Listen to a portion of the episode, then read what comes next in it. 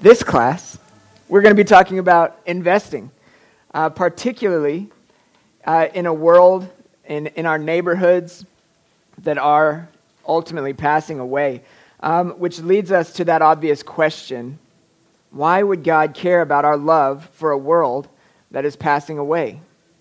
What's the value in loving neighborhoods?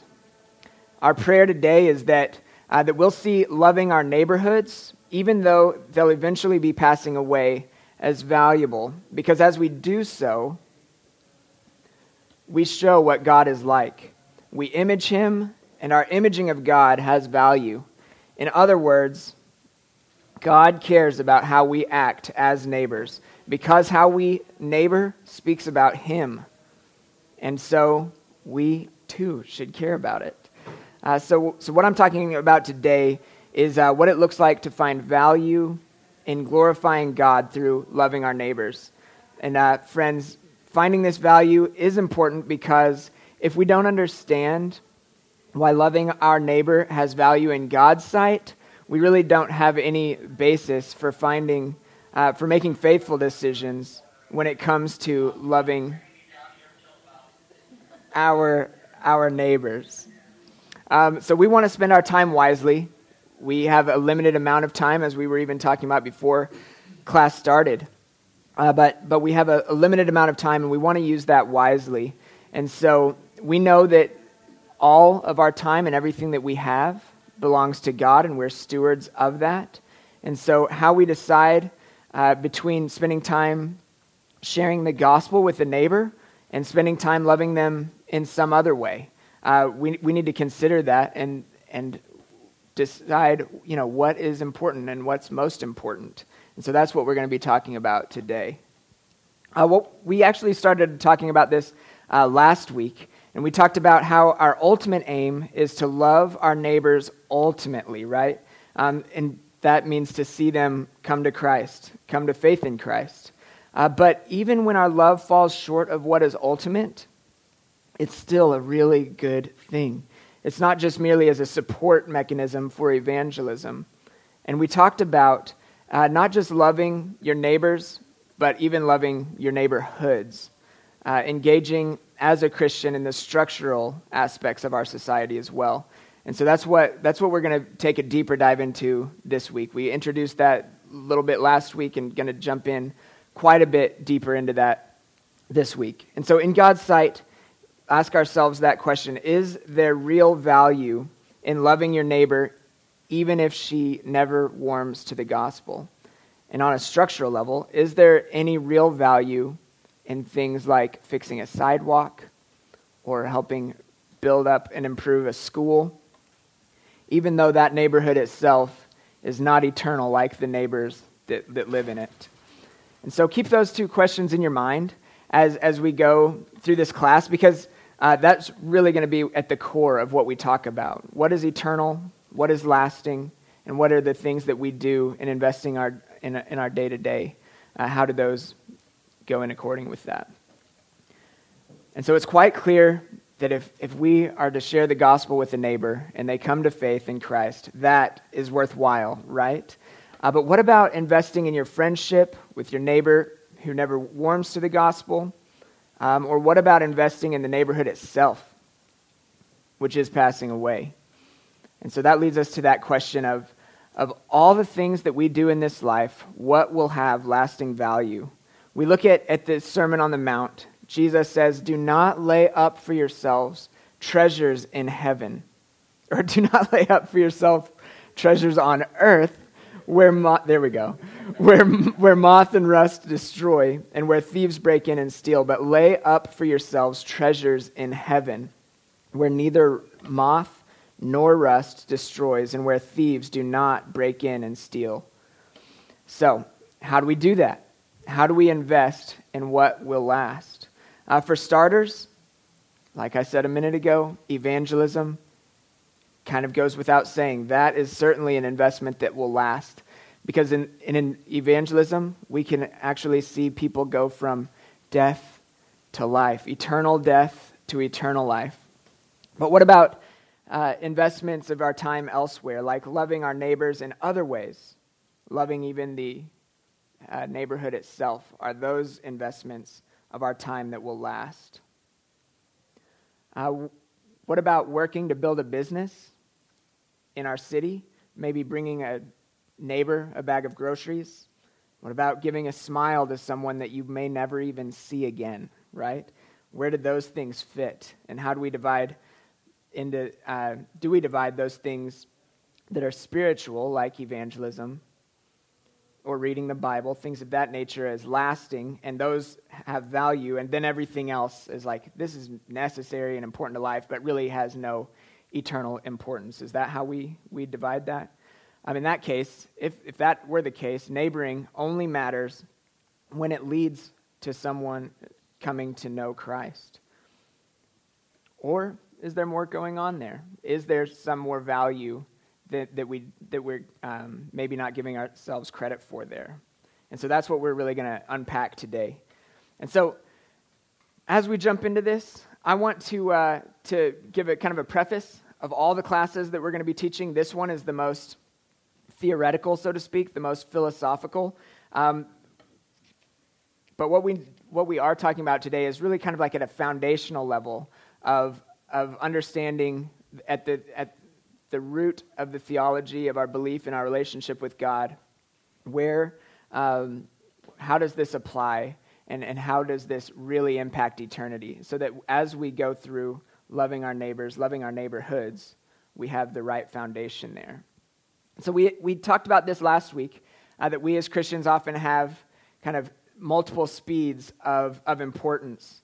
And uh, we see things oftentimes as completely important and completely unimportant. And those are kind of the, the two, th- two ways that we tend to divide, divide work or divide our lives. And so for some, everything gets reduced to evangelism as the only thing that matters. Or even if we don't, and yeah, even if we don't uh, see it that way, oftentimes we, we see it that way, practically speaking. And, uh, and on the other hand, um, Christians see the problem with the reductionist approach that we just mentioned, and they go on the other side. So they don't see things as just black and white, this is ultimately important, and this is not important, but then they, they fall to the other error where they start to see everything as the same value. And so we, we look at that and see that uh, as, as an approach that, that grew in the early 1900s, a mindset called post millennialism. And, and that really is uh, a view that says that, that this world is going to get better and better until Jesus finally comes back which is at the end of that thousand years of peace and prosperity. And it was a good idea, made sense until World War I happened. And then, not long after that, World War II came along, and it kind of proved to anybody that was a postmillennialist it's just not the case, right? And so, so today, we would be hard pressed to find people that would fall into that, uh, that view. But today, there's an increasing prevalence of an understanding of like what is called transformationalism. Uh, tra- transformationalism. Transformationalism uh, begins with the idea that as Christians, acting as salt and light in this world, we can and should transform society. Now, it's true that the gospel working in our lives and working uh, at, at the individual level will have a societal impact and that it will transform society. Um, the, the best example of that probably is with Wilberforce and his life and his impact on the abolition of the slave trade in 1833, where that became illegal. And, uh, and at that time, 800,000 uh, slaves were freed okay, in the coming years after, after that was abolished. But uh, we should praise God for that, yes, but we should, we should realize that, uh, that the extent that we expect the gospel um, to transform society and life shouldn't always be approached in that, in that manner. It's because you can consider even that Uh, even though there was 800,000 slaves freed about 200 years ago, now fast forward to now, and there's an estimated 25 to 80 million slaves in the world today. And so we can recognize that, yes, that us following Christ and us being neighbors uh, w- uh, in that way can bring change, but we can't uh, assume that, that it's going to continually impact the world because what that could lead to is just a uh, is that, that we're taking promises that, that are meant for the new heavens and the new earth and applying those to what, what is taking place today. Because uh, to be sure, Jesus will come, and God is going to someday remake this earth when he sets creation free from its bondage, as we see in Romans 8:21. That's going to happen and that's going to take place, but we can't apply that to today because that is actually something that will be taking place in the new heavens and the new earth. Um, so, so let me just connect that back to what we what we're looking at uh, in the idea of neighboring. If we fall into that first uh, error, that reductionist view, uh, I'm afraid that we're not going to be good neighbors, right? We'll share the gospel, and that's an incredibly loving thing to do, but we won't find the time for those lower speeds of love, those lower speeds of loving our neighbors that are also important. On the other hand, if we fall into that other error, that postmillennialism or transformationalist view, uh, we're setting ourselves up for a lot of d- disappointed expectations when we see that this world doesn't improve in the ways that we might feel that it should. Um, and we might even lose hope and forego sharing the gospel altogether, right? And so, how do we get our theology straight so that, that we can love well? And to do that, we need to understand why this world matters in light of eternity, and what aspects of this world will last into eternity. And so, um,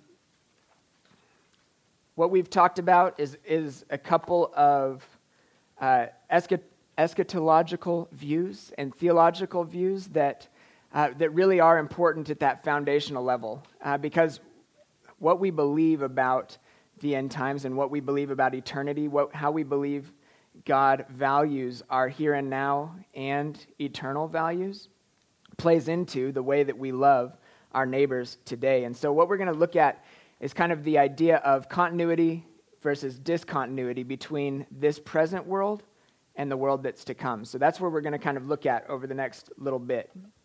Um, in, in order to figure that out, um, sorry, in the Bible, there are passages that suggest continuity between this world and the next, and there are passages that suggest discontinuity. And so that is uh, that some passages describe aspects of this creation as lasting, and other passages speak of this world being destroyed. So, how do we really understand the, the difference between those two? And that's what we're going to look at here. Um, let's start with some passages, and I've asked some people to read, so if you would, uh, you see those passages in your handout, and so you know where when uh, your verse is coming up. But uh, we're going to read about first some, some of these that, that reference uh, the continuity between this world and the next. And, and Romans 8.20 is a great example. So if you would read that, that would be great. Thanks, Karen. but because of him who subjected it in hope. Great. And so that idea of, of being, oh, could you read the next verse as well? Yes. That the creation itself also will be set free from its slavery to corruption into the freedom of the glory of the children of God. Perfect. Thank you.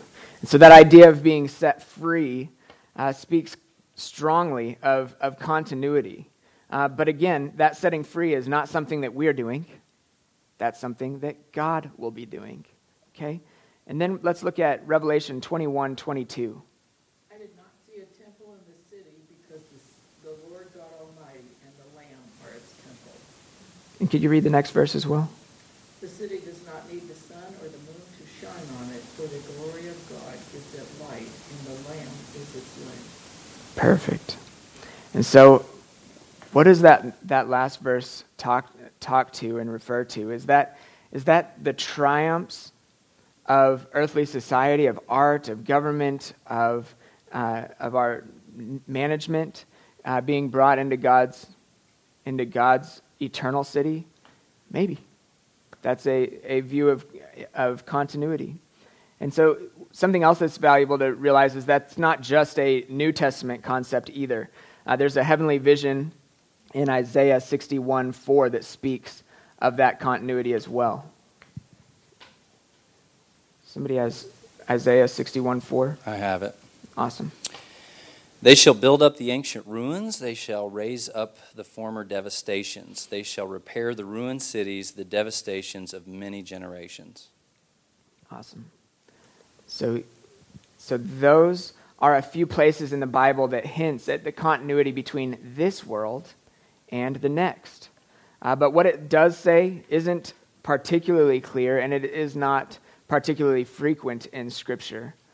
Um, but on the other hand, there are passages that speak of the present world being destroyed. And these are more clear and more numerous. And we're going to look at some examples of that here as well. So, uh, Psalm 102, 25 and 26. Of old you laid the foundation of the earth, and the heavens are the work of your hands. They will perish, but you will remain. They will all wear out like a garment. You will change them like a robe, and they will pass away. Thank you. So, this speaks again of that passing nature of this present creation. Um, and then, of course, there are Jesus' words about the end of time in Matthew 24 35. Heaven and earth will pass away, but my words will never pass away. Heaven and earth will pass away, but my words will not pass away. And so, again, that's a, a strong contrast between his permanence and this world's transience, right? And then finally, I uh, want to look at 2 Peter 3 7 and 10.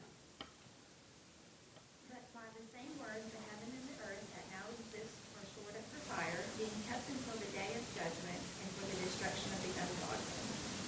And then verse 10, But the day of the Lord will come like a thief, and the heavens will pass away with the Lord, and the heavenly bodies will be burned up and dissolved, and the earth and the works that are done on it will be exposed. Perfect. Thank you. And so this this might be the heaviest of of all of those that we just looked at. Uh, Peter's description of the end of the world is is comparing the scoffing of those today who say God will never come, and just before that he's referencing uh, back to Noah and referencing those days as well. Even though uh, he was patient in his judgment, there did come a day when his word of judgment came and the whole world perished. And so, in that same way, he, he is patient today and is coming. And so, many, uh, particularly uh, those in the transformationalist uh, leanings, believe that Peter isn't really writing about the end of the world. Fire, they say, can be an image of purification and not just destruction. And the assumption seems to be that if the world really is passing away, our so called non spiritual activities, that we've referenced previously, that those have no significance, right? If, if everything that we do is going to burn, why would we spend time working on those sorts of temporal things? And so, but so they would say that, that 2 Peter 3 can't really be suggesting that this world will be destroyed. And so I, I do want to recognize that Peter's language isn't all about destruction. It does speak of a judgment of purification, like the flood, and a judgment uh, that when, when the real value of work will be, will be shown at that, in that judgment. But it also does speak plainly of destruction. The heavenly bodies will be burned up and dissolved. And the future is one of destruction, um, not of people, but of everything else. And so uh, I want us to understand that our work here on this earth does have real and eternal value, um, including the work of loving our neighbors, and that, that there is a fundamental discontinuity between this world and the next. And so we don't need to manipulate that plain meaning meaning of 2 Peter 3 and other passages like it uh, in order to preserve the significance of, of what we do in this life. For example, um, I think of our, own bodies here as an example of this. Um, that, that when we die, we realize uh, that our flesh, our bodies really do decay and they will be finished. And yet, there is some continuity between our bodies now and in the, in the world uh, of the next.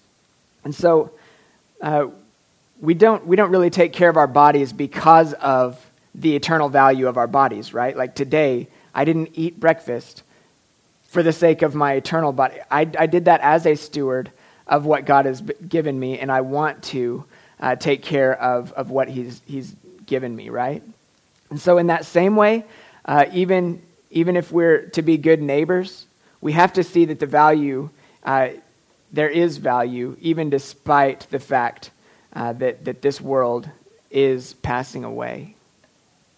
And so, uh, what is the lasting value? So, uh, we've, we've confirmed that there is value, but, but let's dig into that a little bit further. Um, the, the answer to that question, what is the lasting value of the things we do in this world? That answer has to do with us being image bearers. So we're talking about uh, point four here in your handout now. Uh, think back to Genesis chapter 1. As God creates, he's assigning value. Remember that? He, he creates all of these things and says that it is good. And then when he creates mankind, after that, he says, it is very good. And so if we look into that, um, why, why does, does he give that extra sense of value after creating Adam and Eve? And it's because of, of what distinguishes us from the rest of creation.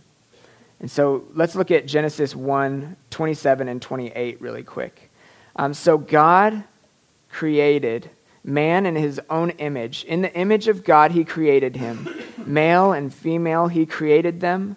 And God blessed them and said to them, Be fruitful and multiply and fill the earth and subdue it, and have dominion over the fish of the sea, and over the birds of the heavens, and over every living thing that moves on the earth. And so the fact that we, we bear Im, uh, God's image is what makes us equal before God. So look at that in verse 27. We are equal before God because we are his image bearers. And so then in 20 in verse 28, God tells us how to act as those image bearers. And so we image God by filling this world and by ruling over it, filling it, looking at families, relationships, uh, society, and ruling over it, creating order out of that chaos that, that idea of work that we talked about even earlier as we talked about uh, Tim Keller's book. Um, and so, isn't it interesting that, that even if we look at those two things, that tends to be what this world idolizes uh, relationships and work. And those uh, are what, what we see that the world is trying to use to give us value this world says that you are valuable because of what you do, who you know, and who loves you. The Bible, on the other hand, says you are valuable because of who you are as an image bearer. What you do is important because it shows off who you are. Uh, but ultimately, you're valued because of what your, your life says about God, not because of your productivity. How hard is that for us to understand? That is something that we all wrestle with, is finding our identity uh, as image bearers of God. So our actions don't make us valuable before God, and yet they are all still valuable in His sight. Why, why is, is it that what we do has value in His sight? Um, is it because of what we are accomplishing for Him? No. I would say that He's quite uh, quite capable of accomplishing so much more than we could ever comprehend or even imagine, um, that he, he could do that without us. He's not waiting for us to accomplish anything for him. The value of our actions is not rooted in what we accomplish, but in what they say about God. And so let's look at that concept and apply it to, to what we've talked about during the first half of the class today. Um, both errors I mentioned, those errors of having too much continuity or too much discontinuity, share a faulty assumption that in order for something to have value, it must accomplish something that lasts, that lasts into eternity, right? So, those in that reductionist camp, those that, that would see um, evangelism as important and everything else as not important, um, people that, that focus there would, would focus too much on the discontinuity between this life and the next and, and observe, observe that the only thing that will last is the human soul.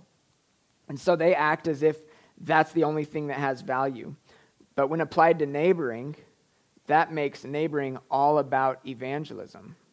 And it, if something isn't connected to the gospel and the gospel proclamation, it's just a waste of time. On the other hand, that same faulty assumption is behind that transformationalist thinking. Uh, they rightly recognize that in God's sight, there's value in things like work and building up the neighborhood, but they feel like for it to have eternal value in God's sight, that too must last into eternity. And so they place a great deal of emphasis on those few things, uh, those few and vague passages that suggest continuity between this world and the next. And so that, that faulty uh, assumption comes when, like the world, we focus too much on Genesis 128 that says what we're to do and not enough on, on being uh, God's made in God's image in Genesis 1:27. And so if we are uh, if we see our work and relationships as merely the place where we image God, then the real value of our actions is not so much in what they accomplish, but in what they say about God. And I feel like I've repeated that self, that to myself over and over and over and over. And yet I still find myself trying to find my identity and finding my worth and my value and what I'm accomplishing and what I'm doing uh, but that is not the case. Where we should find our value is who we are, created as image bearers before God. And so, to summarize, uh, if you're asking yourself that question and, and looking for the answer of why love my neighbor, you need to find value in those actions beyond either strict continuity or discontinuity between this world and the next. Instead, you need to find the value of those actions to be connected to how they glorify God. So, how do we glorify God in our day to day, even in those actions that seem so temporal? Uh, the love you show your neighbor has lasting value, even if that person never even becomes a Christian. Not because of, of uh, the act of what you are doing, but because of what your love for them says about God. And so, how does your work of neighboring image God? Uh, we'll talk through four, four different ways here. First, uh, neighboring is one of one way through your obedience that you show off the work of God in your heart through the gospel. Uh, as one forgiven by Christ, you now have a new desire to live for Christ. And every time that you choose to obey Him rather than taking the easy way out or taking the selfish way out, your actions demonstrate the power of His forgiveness.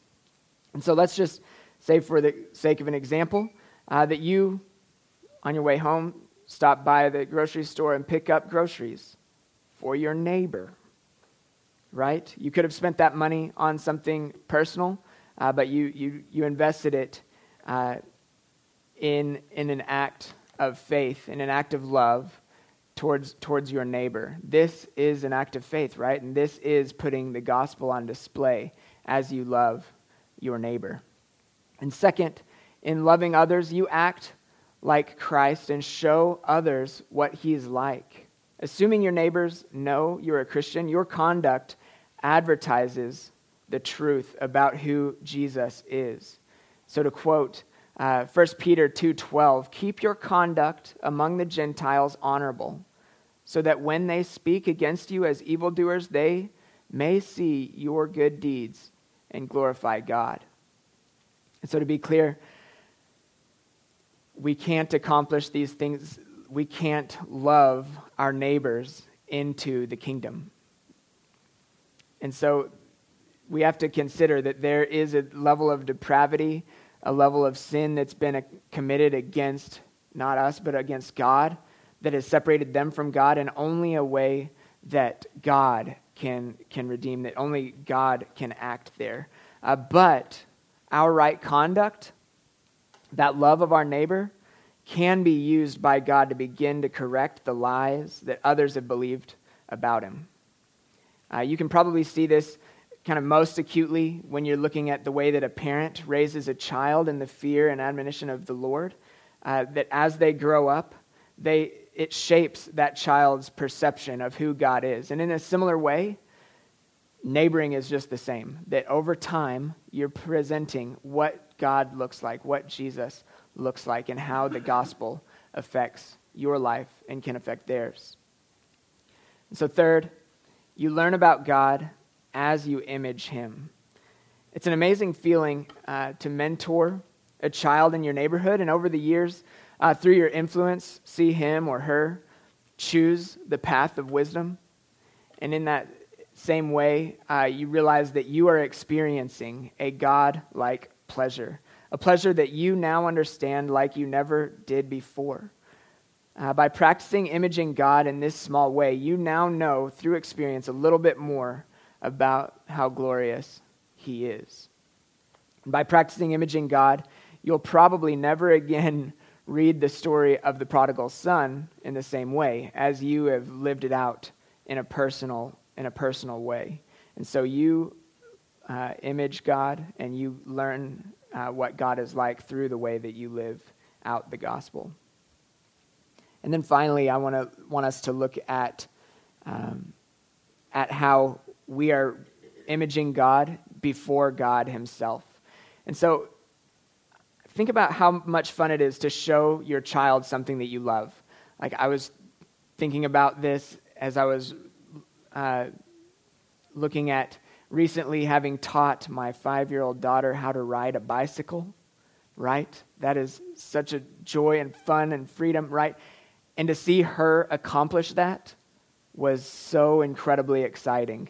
And I got to feel this joy and elation of seeing her accomplish that. And, and in a similar way, I was envisioning something that I've not gotten to experience yet, but looking forward to doing is introducing our kids to the Rocky Mountains. I don't, right? I don't know if you guys have ever made that drive across Kansas, the eternal plain, right?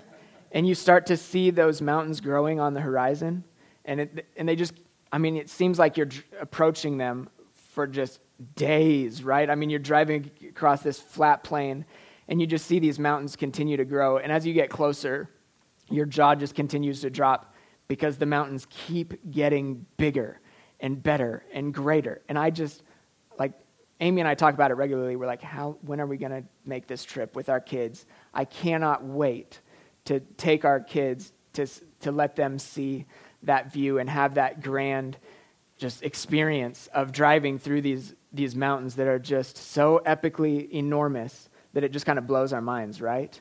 And so, in that same way, that's how God views that. Um, that, that He's watching that too, in that same way, um, as He, as we experience Him and get to know Him and get excited about Him, He's kind of like looking on with that same sort of excitement of, I know, right? Can you believe it? I made that, right? I made this universe. Am I not incredible, right? God wants us to glory in Him, that He wants us to celebrate who He is. And He also rejoices as we experience that, that lo- life and love, and as we grow in our knowledge of who He is. Um, he gets excited about it like a parent would get excited about introducing things to their children. And so our rule, as we look at Genesis 1:28, our rule is to represent God's rule. The order that we bring to this creation is supposed to be His order. And God created uh, this world to be ordered in peace and in love. And so when we make that more of a reality in our little corner of the world, as, even as we reflect on our little neighborhoods that we, that we live in, He rejoices in our re- rediscovering of how good His creation really is. When our neighboring affirms God's principles, we show off God's wisdom. And in that, God takes pleasure. And so uh, we've highlighted some ways to image God by loving our neighbors. We've, we've looked at, at putting His glory on display uh, and, and what that looks like, and putting, uh, imaging Him in front of our neighbors so that they might see what He's like. We've, we've looked at imaging Him to ourselves so that we could become better worshipers of Him. And we've uh, looked at imaging Him to Him as He takes pleasure as we learn more and, and discover His wisdom. And so I think this has implications both at the level of the individual and at the levels of community. We've talked about uh, being neighbors to our neighbor as individuals and at the, at the structural level within our neighborhoods. And so there's two implications here. As neighbors, uh, we image God through those one on one relationships. When we seek to serve rather than to be served, like Jesus, we're imaging God, right? How often do we go through our lives trying to figure out how we can get the most out of things? But we, we see that Jesus lived his entire life pouring out, not seeking to be served, but to serve and to give his life as a ransom for many. And so, in that same way, as we live in that same, same style, that we are imaging and, and reflecting God himself. And so that's kind of the first thing that comes to our minds as we, as we consider what it looks like to be a neighbor. Uh, but there's a second, when we look at that more structural level, um, that implication that comes out of this, as that many of the ways I dis, uh, I've discussed imaging God don't relate to the level of the individual so much as they relate to the ordering of society at large. Um, individuals are eternal, but societies and neighborhoods and things of that nature are temporal. In the Bible, nations and societies do not last into eternity. They act in this life and they are judged in this life, yet uh, we can image God by seeking to order society well, and the value of that imaging is eternal. And so I'm going to repeat that again, just kind of grasp that, that even though the society and the neighborhood might not be eternal, the way that we order it and the way that we love it well does have eternal value because of the way that it glorifies God.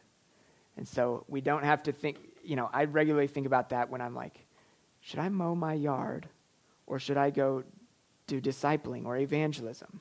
Right? It feels like kind of a waste of time, so to speak, when as I struggle with that transformationalist uh, tendency myself, and I, as I'm thinking, why would I spend time doing this house project when there are people to love, or when there's See? Exactly. There's eternal value because it creates order, it creates cleanliness, it creates a, a healthier community, right? Taking care of our property is good and valuable eternally. God would say, mow my yard too, I'm pretty sure, um, because, because of that, that it, it fulfills and, and creates uh, an image of Him to, to myself, to our neighbors, and to Him as well. So, uh, the last few weeks of this class uh, are all about those two implications loving at the level of the individual and loving at the level of the neighborhood. And um, in all this, what we're really going to be talking about is the idea of love. Love doesn't ask, What's in it for me? or Do I have to? Right? Love simply seeks to act as Jesus has acted towards us. As we reflect on 1 Corinthians 5:15. It says he died for all that those who live might no longer live for themselves, but for him who for their sake died and was raised. And may we all love in that way, right? Um, I'm going to, to pray for us, and then we're going to spend some time really diving into some discussion on, on this, this topic that we've discussed this morning. So um, I'll pause here and, and let us just take some time to, to pray.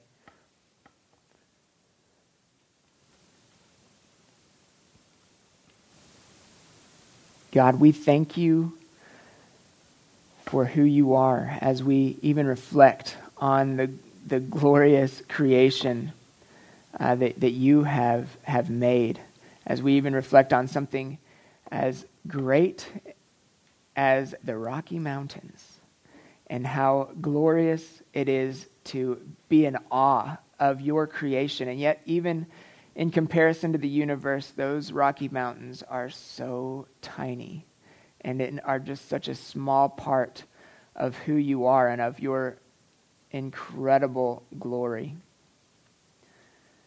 God, we pray that uh, as we reflect on, on those things, that we would understand how, how we should consider uh, what is temporal and what is eternal. God, that we can rest assured that our imaging of you is eternal, even if it is in work like mowing our yards that seems so temporal and so so much something that will just go away and that will uh, that will burn in the end. That that my yard isn't the point, uh, but the way that I care for it, the the heart that I have that reflects who you are. That is what is of most importance, and that is what glorifies you. Is, is our hearts and the way that, that we put on display your glory, your character, and the way that you love us, and the way that you love our neighbors, and the way that you love our neighborhood and our world. So, God, I pray that, that in this season that we would uh, reflect on that, that we would have a, a strong understanding, not of, of spending our time as worthwhile or worthless, uh, but that we would just seek to glorify you, that we would love our neighbors as you have loved us, that we would put your glory on display in the way that we care for the, the people and the places around us. God, I pray that we would be intentional with our lives, that we would not waste it, uh, that we would be struggling uh, not with worthless things, but that we would be struggling with what are the most important things that we can be doing right now. What are these eternal things? But God, that we would not waste our time, that we would not find ourselves in sin or following in that, but that we would uh, pursue you, that we would pursue imaging you before our neighbors, before ourselves, and even before you. God, we pray that, that we would grow in this, that we would grow in maturity, and that we would grow in your likeness. And it's in your son's name we pray. Amen. How has, has your thinking today uh, been challenged by the principles outlined in this class? We'll start kind of big and broad, and we'll jump in after that. But has, has you, the way that you look at uh, the value of the temporal versus eternal been challenged today? And how? What was that? Good question. 10.05. Yeah. Perfect. Uh, one thing I've thought of is is uh, being intentional about everything I do, even mowing my lawn. So not ignoring my neighbors who are like out in their lawn across the street. Mm. You know, they're there. I mean, they know I know they're there. I'm either going to choose to engage with them and say hi and go over and talk with them, or I'm like, I got to get this yard done Right. Because. I've got my things I need to do. You know, Yeah. so that's just something I thought of. We were That's huge. Yeah. Yeah, one way that I kind of would sum it up of what we've been talking about today is just that being a neighbor is not just evangelism. I mean, it's there's more to it than evangelism, but it's not less than evangelism either, right? So Um, to me, I kind of I struggle at times with kind of finding that balance because I, I feel the pressure of like, okay, we've got to be moving this relationship towards like gospel conversations. Uh, but then also, I at other times I fall into the trap of just kind of waiting around and not not being intentional to try to take it there. So it's it's easy to fall off either side of the horse. It's easy to fall into transformationalism Hmm. uh, or reductionism, uh, but just uh, just knowing that there there's so much value in loving your neighbor beyond just evangelism, but also knowing that, you know, like you talked about last week, our ultimate motive is evangelism. Our ultimate motive, if we love our neighbors, is that we want to see them come to Christ and we want to see them um, believe in the gospel. But at the same time, that can't be our ulterior motive. We can't treat people as a means to an end. So um, it's been helpful for me to think about it that way. Good. Evan. Yeah, I was just going to say, I think it, for me, I think it eases the burden of kind of like when you meet neighbors, not having to feel that immediate pressure of like, oh gosh, I have to be ready to share the gospel in like 30 seconds here because like I met them and now like the time is now. Because Emily and I just moved into our new apartment complex and uh, we just kind of were like, all right, we're just going to do it. It's been like a month. We're going to make some cookies and just go like knock on our neighbors' doors and just get to know them and get to like meet them, find out what their names are. And so we went knocked on the first door, no answer. Like, okay, so we moved on to the second door, no answer. So we go to the third one, the last door, and finally someone answered. Yes. Um, and so we got to know uh, our neighbors, Taryn and her husband, Shri. Um, and so we are like, okay, that's awesome. Just gave them the cookies and went back. And then just yesterday, um, uh, she came back and she knocked on our door and was like, hey, just wanted to come by and like say thanks for the cookies. And, uh, you know, like I'm making some banana bread and I'm going to come by and bring you guys some. Uh, and we were like, man, that's really cool. So we were like, we definitely need to go to the neighboring class to figure out what to do next. Uh, um, but it does, I think it just like eases that burden of like, okay, yeah, I don't, I don't need to be panicking of like, okay, in the next 72 hours, I have to have them over for dinner and I have to get the gospel like to them. You know, it's like we can just get to know them and we can just build that relationship of like exchanging goodies. So that's good. That's huge. Get excited about the next couple classes. Next week, Sam's going to be teaching on a lot more of those types of practical things. So, Yeah, and I, I was going to throw that in because just to reiterate something you said at the beginning, uh, these first two classes in particular today was intensely philosophical Yes. and theological and laying, I think, a necessary foundation for all of that. Uh, but just to reiterate, the whole class is not going to be about that. The, the next four weeks are going to be very practical. So, um, right. so hang in there with us. yeah. Who else? Or do you have another question? Yeah, I'll ask a second question. Um, how do you struggle to find your value as an image bearer of God over other things like work, family, productivity, etc.?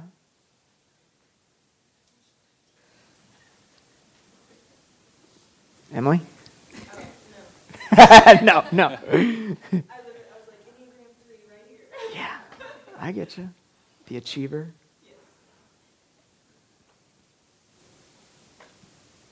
Thoughts?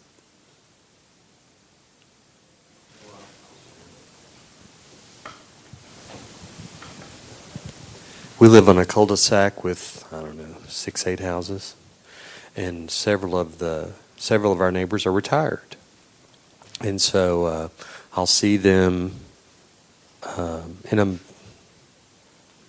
more much more relaxed uh, environment than I find myself, because uh, you know um, visiting, sitting in lawn chairs in in the yard and.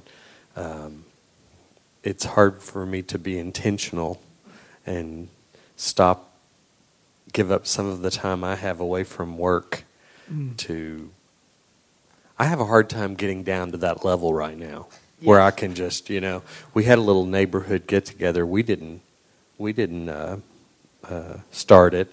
Our Mormon neighbors did, and we went.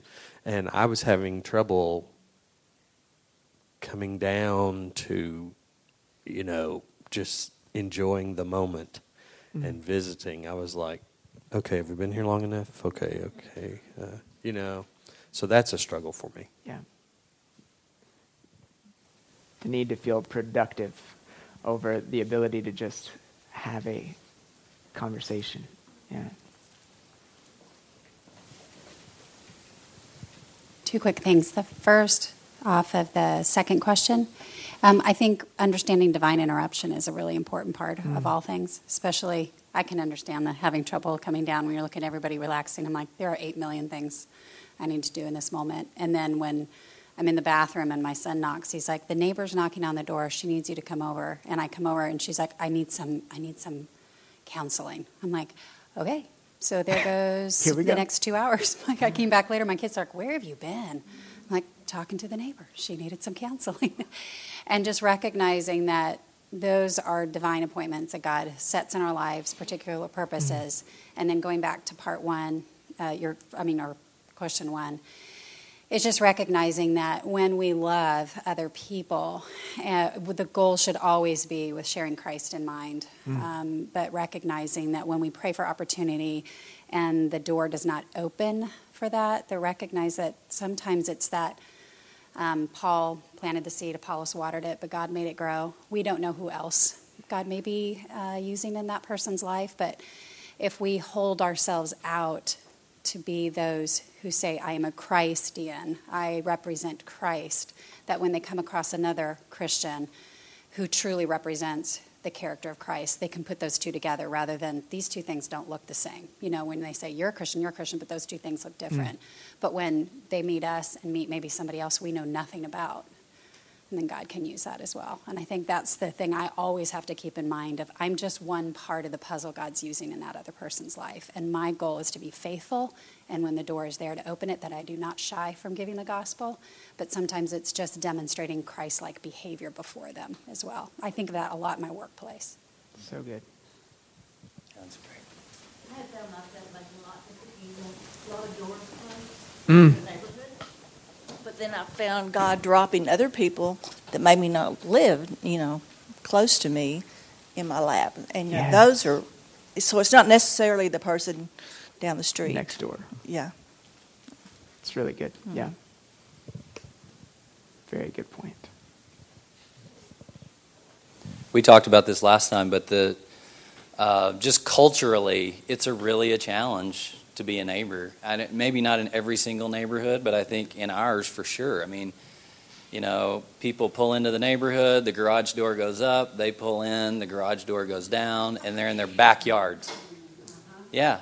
So everybody's in their backyards, nobody's in the front yard. So, but part of what this is intended to do is to help us think counterculturally that, I mean, as Christians, we're called to be countercultural. Uh, and this is one of the ways that we can do that is, you know, be an influence in our neighborhoods to foster community and fellowship instead of all this individualistic, you know, just uh, isolationism. Awesome. Well, guys, uh, thank you again for, for bearing with me in, in, in a, a conversation about eschatology. You know, um, eschatology and theology and how, how those play into our day to day lives. Um, I'm excited that we've, we've laid down that foundation, and now I'm really looking forward to Sam talking over the next couple weeks in, in much more practical terms. So, um, yeah, I'll look forward to it, and for now, we'll be dismissed. Thanks.